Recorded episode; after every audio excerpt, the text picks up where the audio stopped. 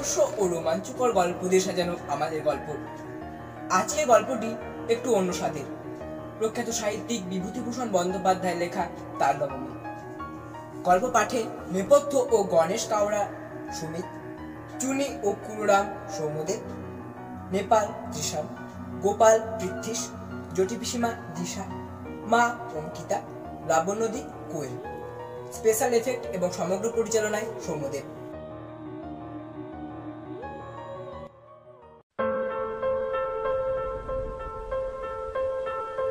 ঝমঝম বর্ষা, ভাদ্র মাসের দিন।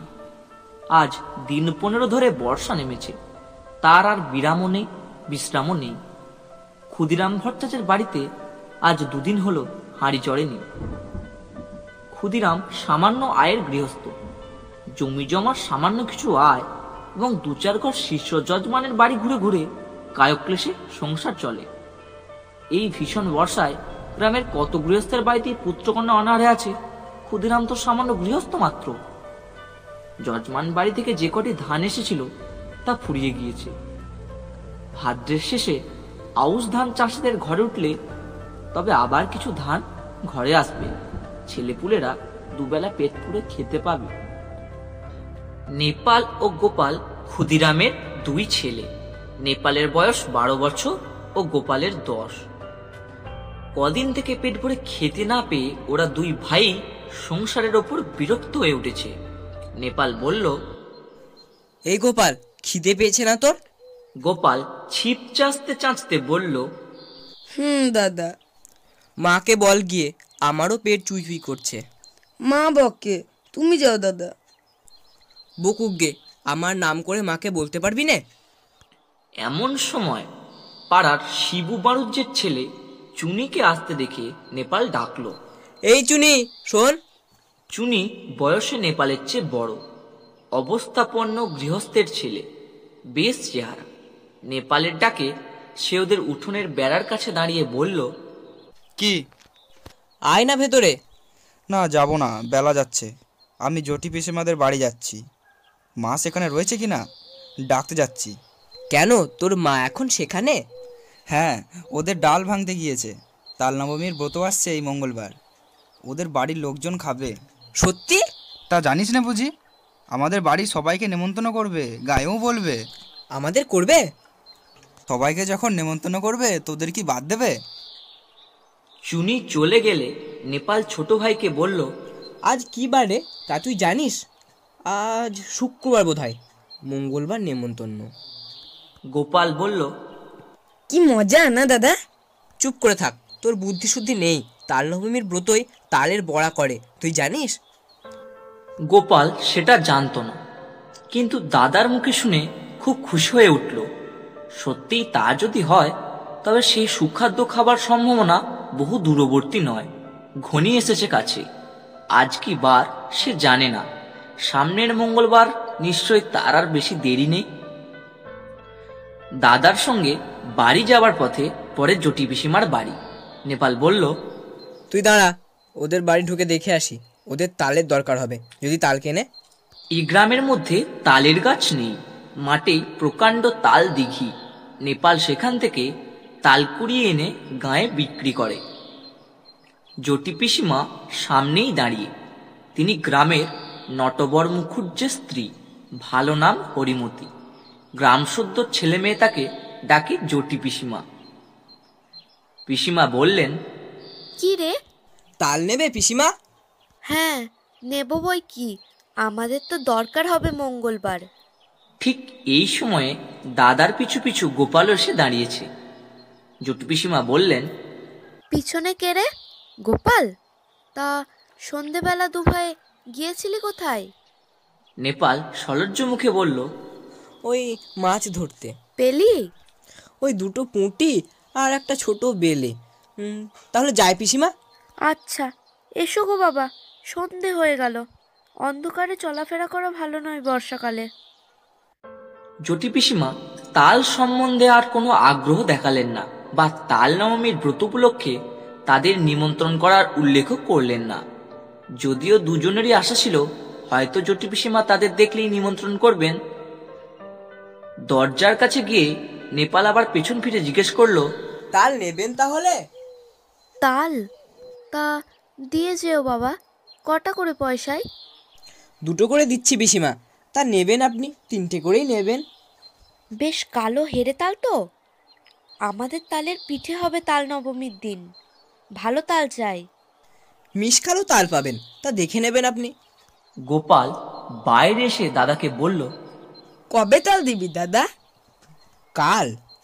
তুই ওদের কাছে পয়সা নিস নে দাদা। কেন রে? তাহলে ওরা আমাদের নেমন্তন্ন করবে না। দেখিস এখন। দূর তা হয় না। আমি কষ্ট করে তাল কুড়োবো আর পয়সা নেব না?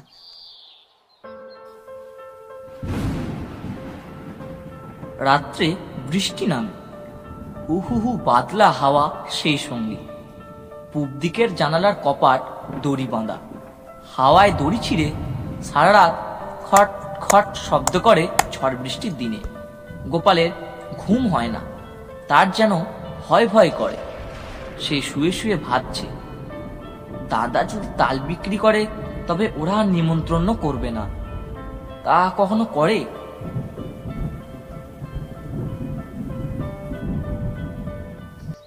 খুব ভোরবেলা উঠে গোপাল দেখল, বাড়ির সবাই ঘুমিয়ে রয়েছে। কেউই তখনও ওঠেনি। রাত্রের বৃষ্টি থেমে গিয়েছে। সামান্য একটু টিপ টিপ বৃষ্টি পড়ছে। গোপাল এক ছুটে চলে গেল গ্রামের সেই তালদিঘির ধারে। মাঠে এক হাঁটু জল আর কাদা। গ্রামের উত্তর পাড়ার গণেশ কাওড়া নাগল ঘাড়ে এই এত সকালে মাঠে যাচ্ছে? ওকে দেখে বলল কি খোকা ঠাকুর যাচ্ছ কোথায় এত ভোরে? এ তো তাল কুড়োতে দিঘির পাড়ে। বড্ড সাপের ভয় খোকা ঠাকুর। বর্ষাকালে ওখানে যেও না একা একা। গোপাল ভয়ে ভয়ে দিঘির তাল পুকুরে তালের বনে ঢুকে তাল খুঁজতে লাগল। বড় আর কালো কুচকুচে একটা মাত্র তাল প্রায় জলের ধারে পড়ে। সেটা কুড়িয়ে নিয়ে ফিরে আসবার পথে আরও গোটা তিনেক ছোট তাল পাওয়া গেল। ছেলে মানুষ, এত তাল বয়ে আনার সাধ্য তার নেই। তাই দুটি মাত্র তাল নিয়ে সোজা একেবারে জটি পিসিমার বাড়ি হাজির। জটি পিসিমা সবেমাত্র সদর খুলে দোরগোড়ায় জলের ধারা দিচ্ছেন। ওকে এত সকালে দেখে অবাক হয়ে বললেন কিরে খোকা?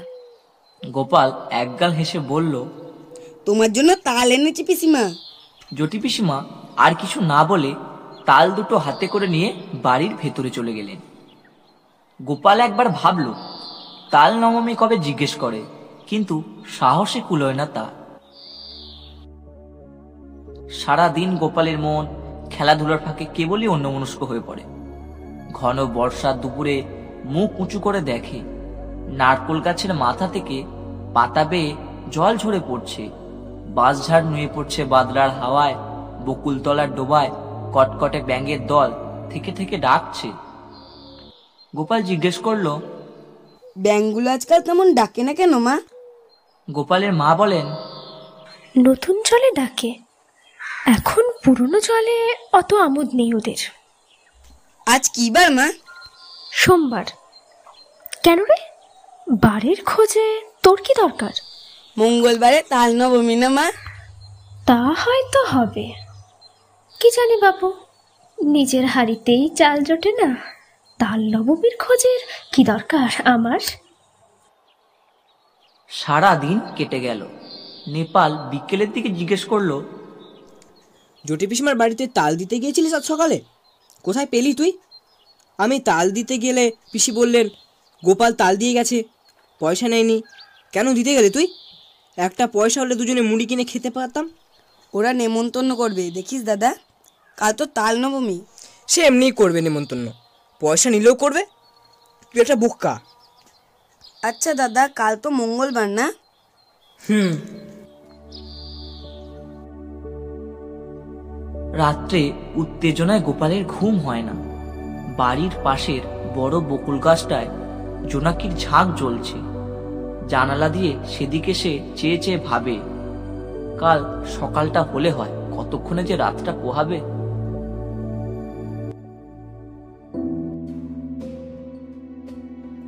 জটি পিসিমা আদর করে খাওয়ানোর সময় ওকে বললেন খোকা কাকুরের ডালনা আর নিবি? মুগের ডাল দিয়ে বেশ করে মেখে নে। জটি পিসিমার বড় মেয়ে নদী একখানা থালায় গরম গরম তিলপিটুলি ভাজা এনে ওর সামনে ধরে হেসে বলল খোকা এই খোকা কখানে নিবি তিলপিটুলি? কি রে আর নিবি তিলপিটুলি? কি রে আর নিবি তিলপিটুলি? বলেই লাবণ্যদি থালাখানা উপুর করে তার পাতে ঢেলে দিল। তারপর জটি পিসি মারলেন পায়েস আর তালের বড়া। হেসে বললেন খোকা যে তাল পুড়িয়ে দিয়েছিলি তাই পায়েস হলো। খা খা খুব খা। আজ যে তাল নবমী রে। কত কি চমৎকার ধরনের রাঁধা তরকারির গন্ধ বাতাসে খেজুর গুড়ের পায়েসের সুগন্ধ বাতাসে। গোপালের মন খুশি ও আনন্দে ভরে উঠল। সে বসে বসে খাচ্ছে কেবলই খাচ্ছে সবারই খাওয়া শেষ। ও তো খেয়েই যাচ্ছে। লাবণ্যদি হেসে হেসে বলছে কি রে আর নিবি তিলপিটুলি?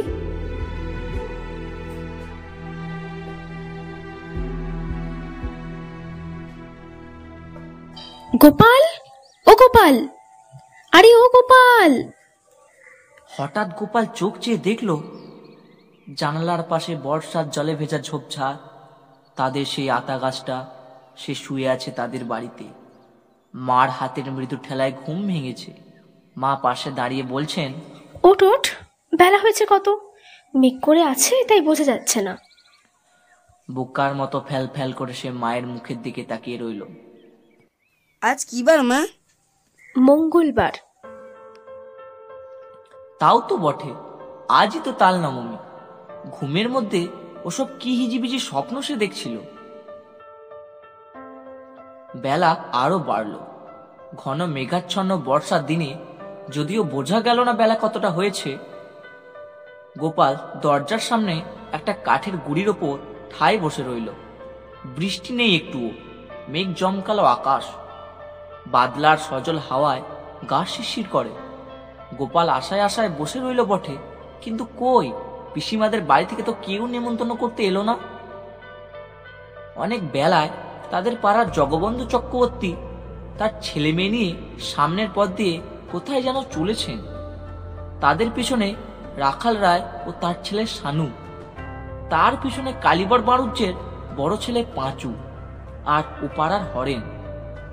গোপাল ভাবল, এরা যায় কোথায়? এই দলটি চলে যাবার কিছু পরে বুড়ো নবীন ভট্টাচার্য ও তার ছোট ভাই দিনু সঙ্গে একপাল ছেলে মেয়ে নিয়ে চলেছে।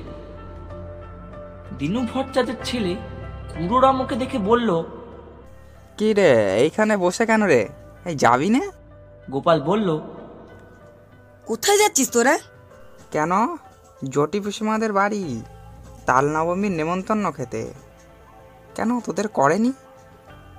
ওরা বেছে বেছে বলেছে কি না? সবাইকে তো বলেনি। গোপাল হঠাৎ রাগে অভিমানে যেন দিশেহারা হয়ে গেল। রেগে দাঁড়িয়ে উঠে বলল কেন করবে না কেন আমাদের নেমন্তন্ন? আমরা এরপরে যাব। রাগ করবার মতো কি কথা সে বলেছে বুঝতে না পেরে কুড়োরাম অবাক হয়ে বলল বারে তা অত রাগ করিস কেন? কি হয়েছে? ওরা চলে যাবার সঙ্গে সঙ্গে গোপালের চোখে জল এসে পড়ল।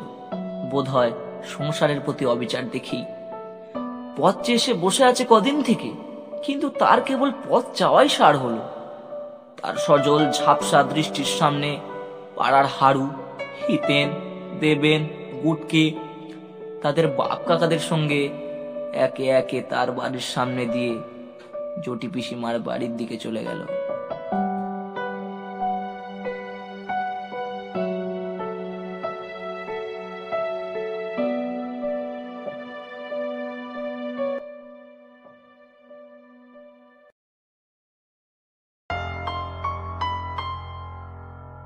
শুনছিলেন খেয়াল খুশি প্রেজেন্টেশন নিবেদনে আমাদের গল্পের অন্তর্গত একটি ভিন্ন স্বাদের গল্প তার নবমী। গল্পটি লিখেছিলেন বিভূতিভূষণ বন্দ্যোপাধ্যায়। গল্পটি যদি ভালো লেগে থাকে, তাহলে লাইক করুন এবং কমেন্ট করে জানান কেমন লাগল। শেয়ার করে অন্যকে দেখার সুযোগ করে দিন এবং চ্যানেল নতুন হলে সাবস্ক্রাইব তো করবেনই। দেখা হচ্ছে আগামী গল্পে। ধন্যবাদ।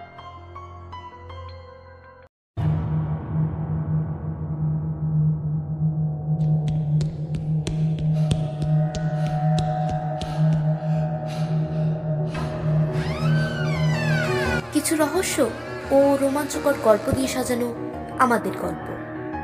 আজকের গল্প অলৌকিক রাত। লিখেছে রূপসা মণ্ডল। গল্প পাঠে কথক সৌভিক, ঈশান ও তপনদার চরিত্রে সৌম্যদেব লোকটা ও নবীনচন্দ্র সেনের চরিত্রে সুমিত, বর্ষা ও গল্পের সূত্রধার আমি দিশা এবং সমগ্র পরিচালনায় সৌম্যদেব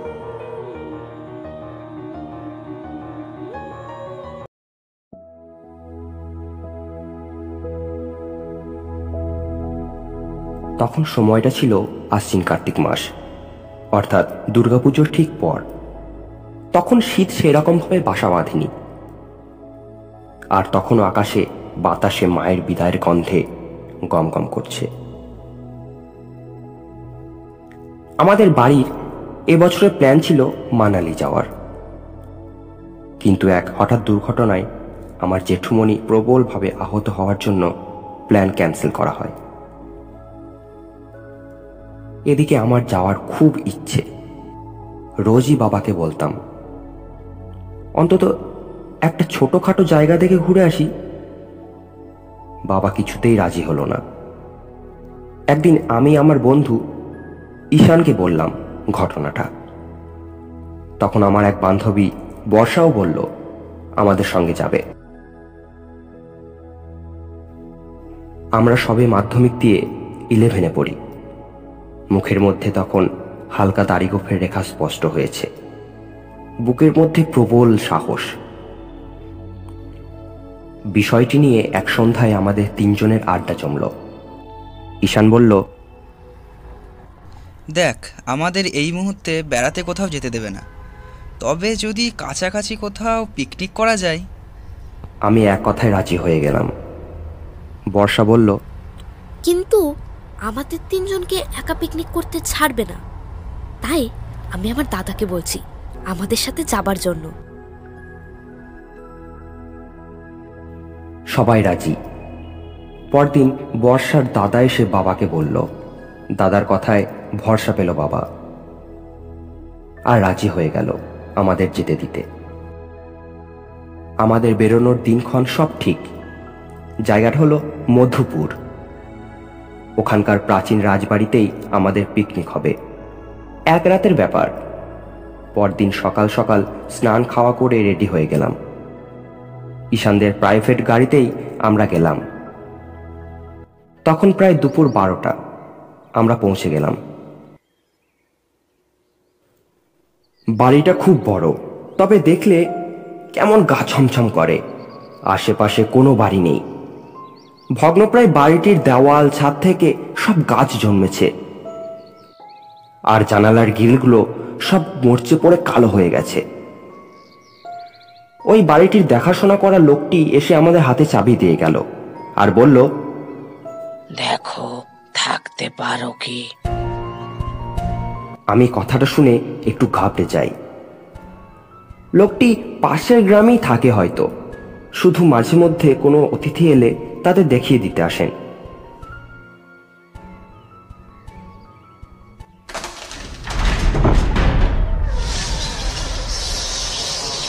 সদর দরজা খুলতেই রাসখানেক চামচিকির দল মাথার উপর দিয়ে উড়ে গেল।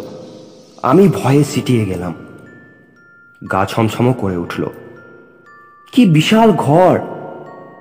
দেওয়ালে সব সুন্দরী নারীদের ছবি টাঙানো, আর অনেক আসবাবপত্র আছে। কিন্তু তা সবই ধুলো জমা। বর্ষা একটা ময়লা চেয়ার টেনে এনে ফু দিয়ে তাতে বসে পড়ল। আমি ঘরটা ঘুরে দেখতে লাগলাম। ঈশানার বর্ষার দাদা আমাদের জিনিসপত্রগুলো বয়ে বয়ে উপরের ঘরে নিয়ে যেতে লাগল। কিছুক্ষণ পর হঠাৎ উপরের ঘর থেকে একটা বিকট শব্দ ভেসে এলো। আমি দৌড়ে উপরে উঠে গেলাম। গিয়ে দেখলাম কোথাও কিচ্ছু নেই। ঈশান বারান্দায় দাঁড়িয়ে আমাদের জিনিসপত্রগুলো বের করছে আর বর্ষার দাদা ঘর পরিষ্কার করছে। এতে আর বুঝতে অসুবিধা হলো না যে ওরা কিছু শুনতে পায়নি। তাই আর কিছু জিজ্ঞাসা করলাম না।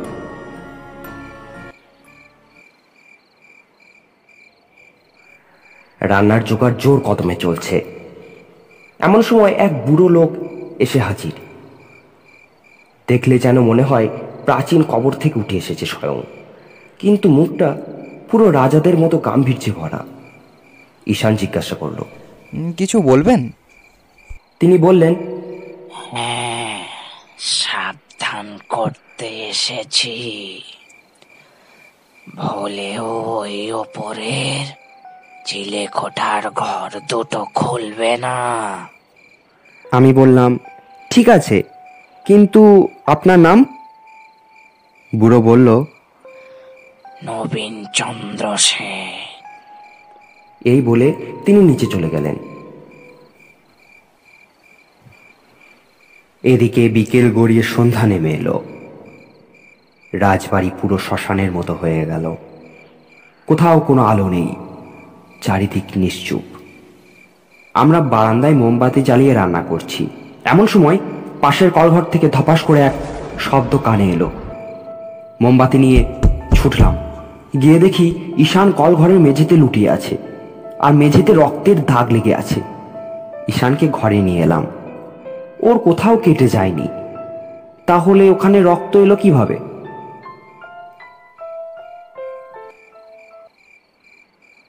তখন রাত দশটা। আমাদের রান্না প্রায় শেষ। খাবারগুলো ঘরে নিয়ে যাওয়া হলো। আমাদের খেতে দিয়ে তপনদা বলল তোরা খা, বুঝলি? আমি একটা শুকটান দিয়ে আসি। তপনদার খাবারটা ঢাকা দিয়ে আমরা খেয়ে নিলাম। তখন বাজছে প্রায় এগারোটা। তপনদার আসার নাম নেই। এমন সময় বর্ষা লক্ষ্য করল, দরজার পাশে সাদা শাড়ি পরা এক নারী মূর্তি। ঈশান চিৎকার করতেই ছায়ামূর্তি কোথাও অদৃশ্য হয়ে গেল। ইতিমধ্যে আরও আধ ঘণ্টা অতিক্রান্ত হলো। তপনদার আসার নামই নেই। এবার আমরা মোমবাতি হাতে নিয়ে তপনদাকে উপরে খুঁজতে লাগলাম। তিনজনে হাত ধরাধরি করে উপরে উঠছি। এমন সময় যেন কাঁচের গ্লাস ভাঙার শব্দ পেলাম। আবারও ছাদে অস্পষ্টভাবে এক সাদা ছায়া ছায়ামূর্তিকে দেখতে পেলাম। ঈশান অজ্ঞান হয়ে সিঁড়ির উপরেই পড়ে রইল। আমরা দুজনে ধীরে ধীরে ছাদে উঠলাম। ছাদ পুরো ফাঁকা। এ কি? তপনদা কই? এবার আস্তে আস্তে পা ফেলে চিলেকোঠার দিকে এগোচ্ছি। দূর থেকে বোঝা গেল দরজাটা খোলা।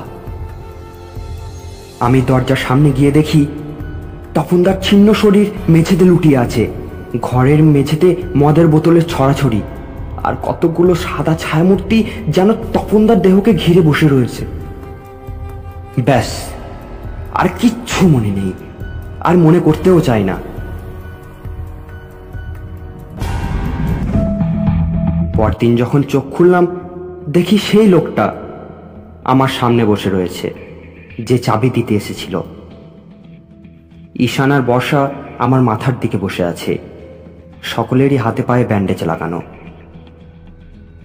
আমি তপনদার কথা জিজ্ঞেস করলাম, আমার বুঝতে দেরি হলো না। লোকটি কাল রাতের সব ঘটনাই জানেন। লোকটা এবার বলতে শুরু করল। অনেক কাল আগে এই বাড়ির রাজা নিজের বাড়িতে সব বিধবা মেয়েদের আটক করে রাখতেন। তাদের সমস্ত কিছু লুটে ফুটে নেবার পর তাদেরকে জ্যান্ত পুড়িয়ে মারতেন। আবার কখনো কখনো বাইজিদের সাথেও এমন হতো। সেই থেকে এই বাড়ি অভিশপ্ত। কেউ থাকতে পারে না। আমার হাত পা ভয় ঠান্ডা হয়ে এলো। তার মানে তার মানে কাল আমরা আত্মাদের সঙ্গে রাত কাটিয়েছিলাম? আর ওই লোকটাই বা কে? কে ছিল যে এসে আমাদের ওই অভিশপ্ত ছেলে কোথায় যেতে বারণ করেছিল?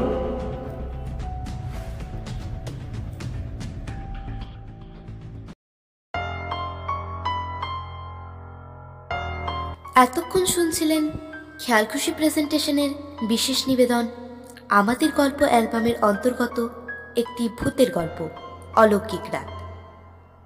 ভালো লাগলে অবশ্যই লাইক করে দেবেন ভিডিওটিকে, কমেন্টে জানাবেন আপনাদের মতামত, আর শেয়ার করে সবাইকে শোনার সুযোগ করে দিন।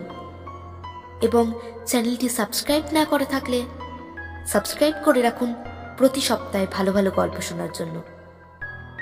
ধন্যবাদ।